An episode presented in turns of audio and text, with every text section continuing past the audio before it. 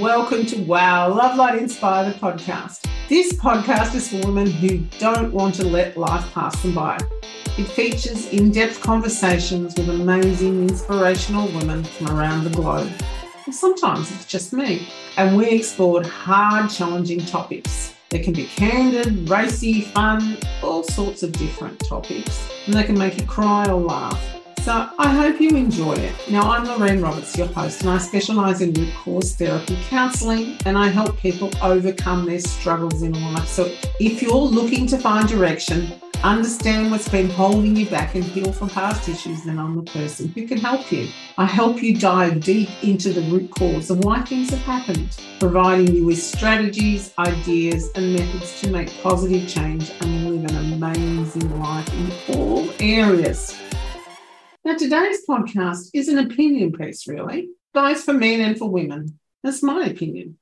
And I'm going to explore the implications for men, basically, in the 2020s and beyond, as well as delve into the historical context of a patriarchal society which has shaped our perceptions and expectations over the years. Now, the landscape of gender dynamics is going under significant change, which I believe is well overdue. And as more and more women speak up about badly behaved men, this will continue. Now, this last week, an Australian parliamentarian, Senator Lydia Thorpe, accused a fellow parliamentarian, Senator David Van, of harassment and sexual assault.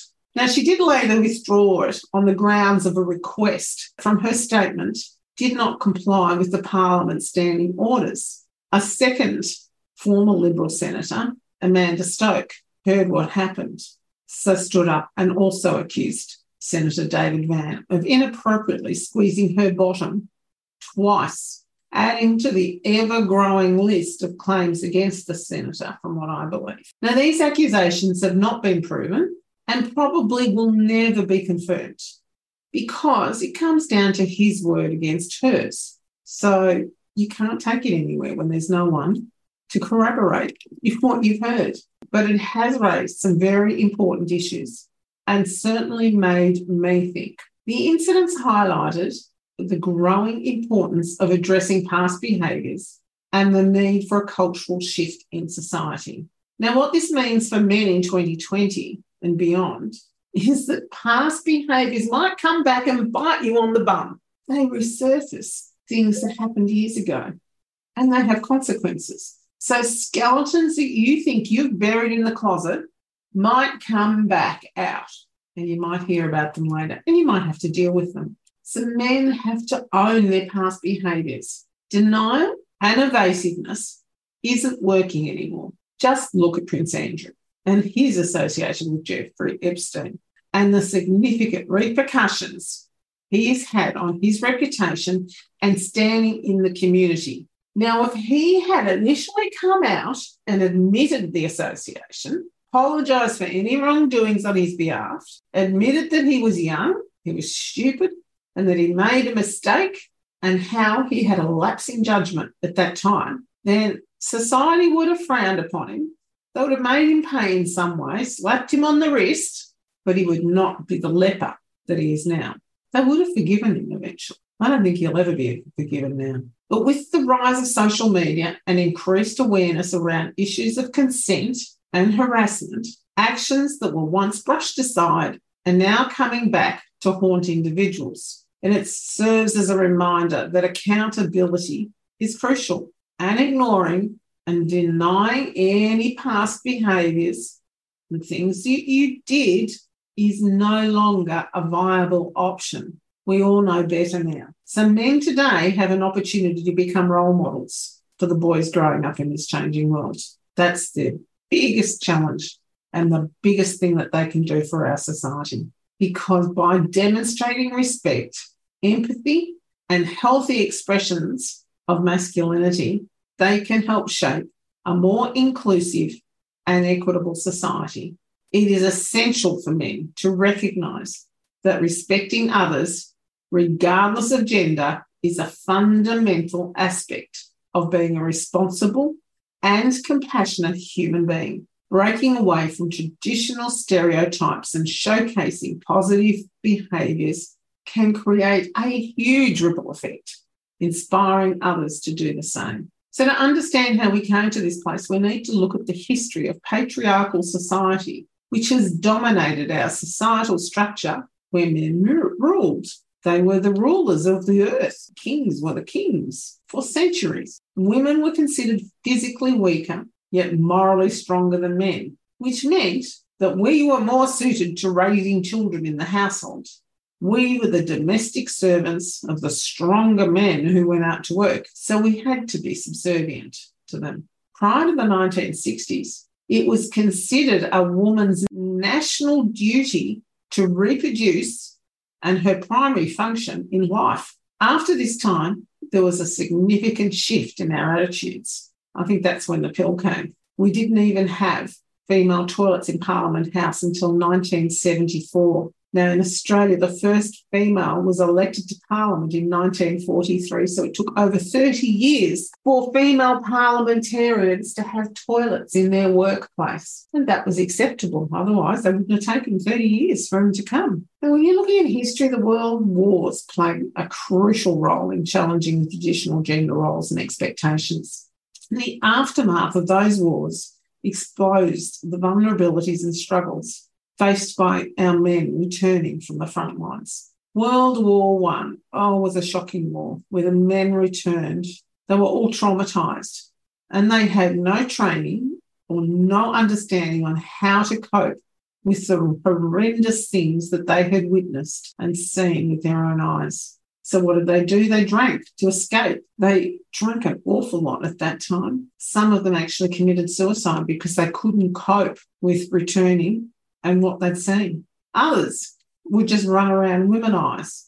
They'd get girls pregnant, run off, and they weren't responsible fathers. They couldn't love themselves, and they certainly couldn't love anyone else. And they certainly didn't show love or affection to their sons because they didn't know how to.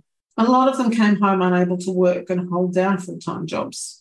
And the economic insecurity during those years was really horrible. And the only way the government would give them a pension was if they had a physical disability. And so many of them had PTSD. So if they were shaking and couldn't work, they didn't qualify for a pension. Now, fast forward 25 years to World War II.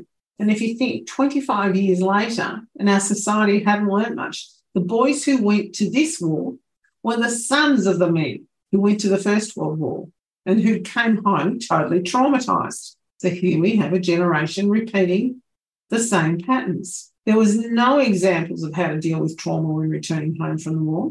Men still returned home traumatized from war, but most were just seemed to get on with the job. That's what they did. Now, the government told them to smoke cigarettes to reduce their stress. That's what the government did. Now, these men were still fairly isolated within themselves. They couldn't hug their sons and they couldn't love them. They couldn't love anyone, a lot of these men that came home from World War II. They were very cold, very distant. They suffered from a lot of depression, and it was just horrible. Women had to step up. They had to take, take on jobs. As the men left to go to war, the women took their jobs. But they weren't treated the same as the men. Their pay rates were about half of that of the men. So when the men came back, the companies didn't want to replace the women with men because they had to pay them double. So there's a lot of resentment in that too. And some of the women, they had to go back to the kitchens because that's all they that's all they were good for in their eyes. Now fast forward another 25 years, and here we have another generation. And we have the Vietnam War. Now the pattern was just repeating itself, except this time our boys came home to bad blood and from our population. They were made to feel guilty for doing what our government told them they had to do, or else they went to jail. So our society sent them very mixed messages. So these poor kids, honestly, they were damned if they did and they were damned if they didn't. And they certainly had PTSD. So by the end of the day, our men returned home from war with PTSD. So three generations in a row, one, two, three, bang, all returning home, home with PTSD. So living with trauma lowers your self-esteem. It lowers your self-worth. And they often did not speak about what happened to them or what they saw. They kept it all inside, and the only way to let it out was through the depression, in their dreams, So you have to ask how could a man who's gone through all of this and didn't respect himself respect others and life in general? They didn't. How could they give their sons love and the knowledge of how to love yourself? They couldn't.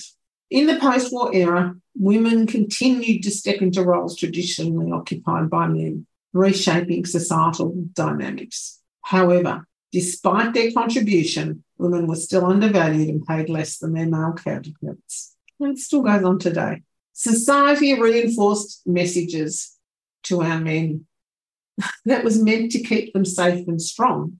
And everyone said they step up and be a man. Men, men don't cry. It's weak to show your emotions. Oh, who's heard? Man up. Men wear the pants. These messages were harmful. They actually stunted the emotional growth of our men. Our men have not been shown love and affection by the men and fathers in their lives. They have learnt to suppress their emotions, not show them to anyone who is not safe to do so. They learnt that vulnerability and showing their feelings was a weakness and something not to be shown. They learnt not to open up and express how they're feeling, instead, opting to use brute force. So, who's hurt? Let's take this outside. Oh, here they go again. You think to yourself when you hear that, let's take this outside. Really? You're going to use your fists? Okay, whatever works for you. You know, it was acceptable for men to have angry outbursts and flare ups. Why is it acceptable for a man to have that and not a woman? men became standover tactics. Use, men started using standover tactics. They expected compliance from women and they expected to be always right. And who remembers the saying, the man's the boss of the house? I think I remember my mother saying that to me. Fortunately, the societal norms, norms perpetuating toxic masculinity and gender inequality are gradually being changed men are beginning to recognize the importance of emotional expression and seeking support. The stigma surrounding mental health is slowly eroding, thank goodness, allowing men to embrace vulnerability and develop healthier relationships. However, these changes are not happening fast enough, and many men continue to struggle with expressing their emotions and treating others with respect. You really have to admire every man that stands up and says, I have a mel- I have a mental health problem at the moment and I need help. It's wonderful to hear. Now, women want to stand up.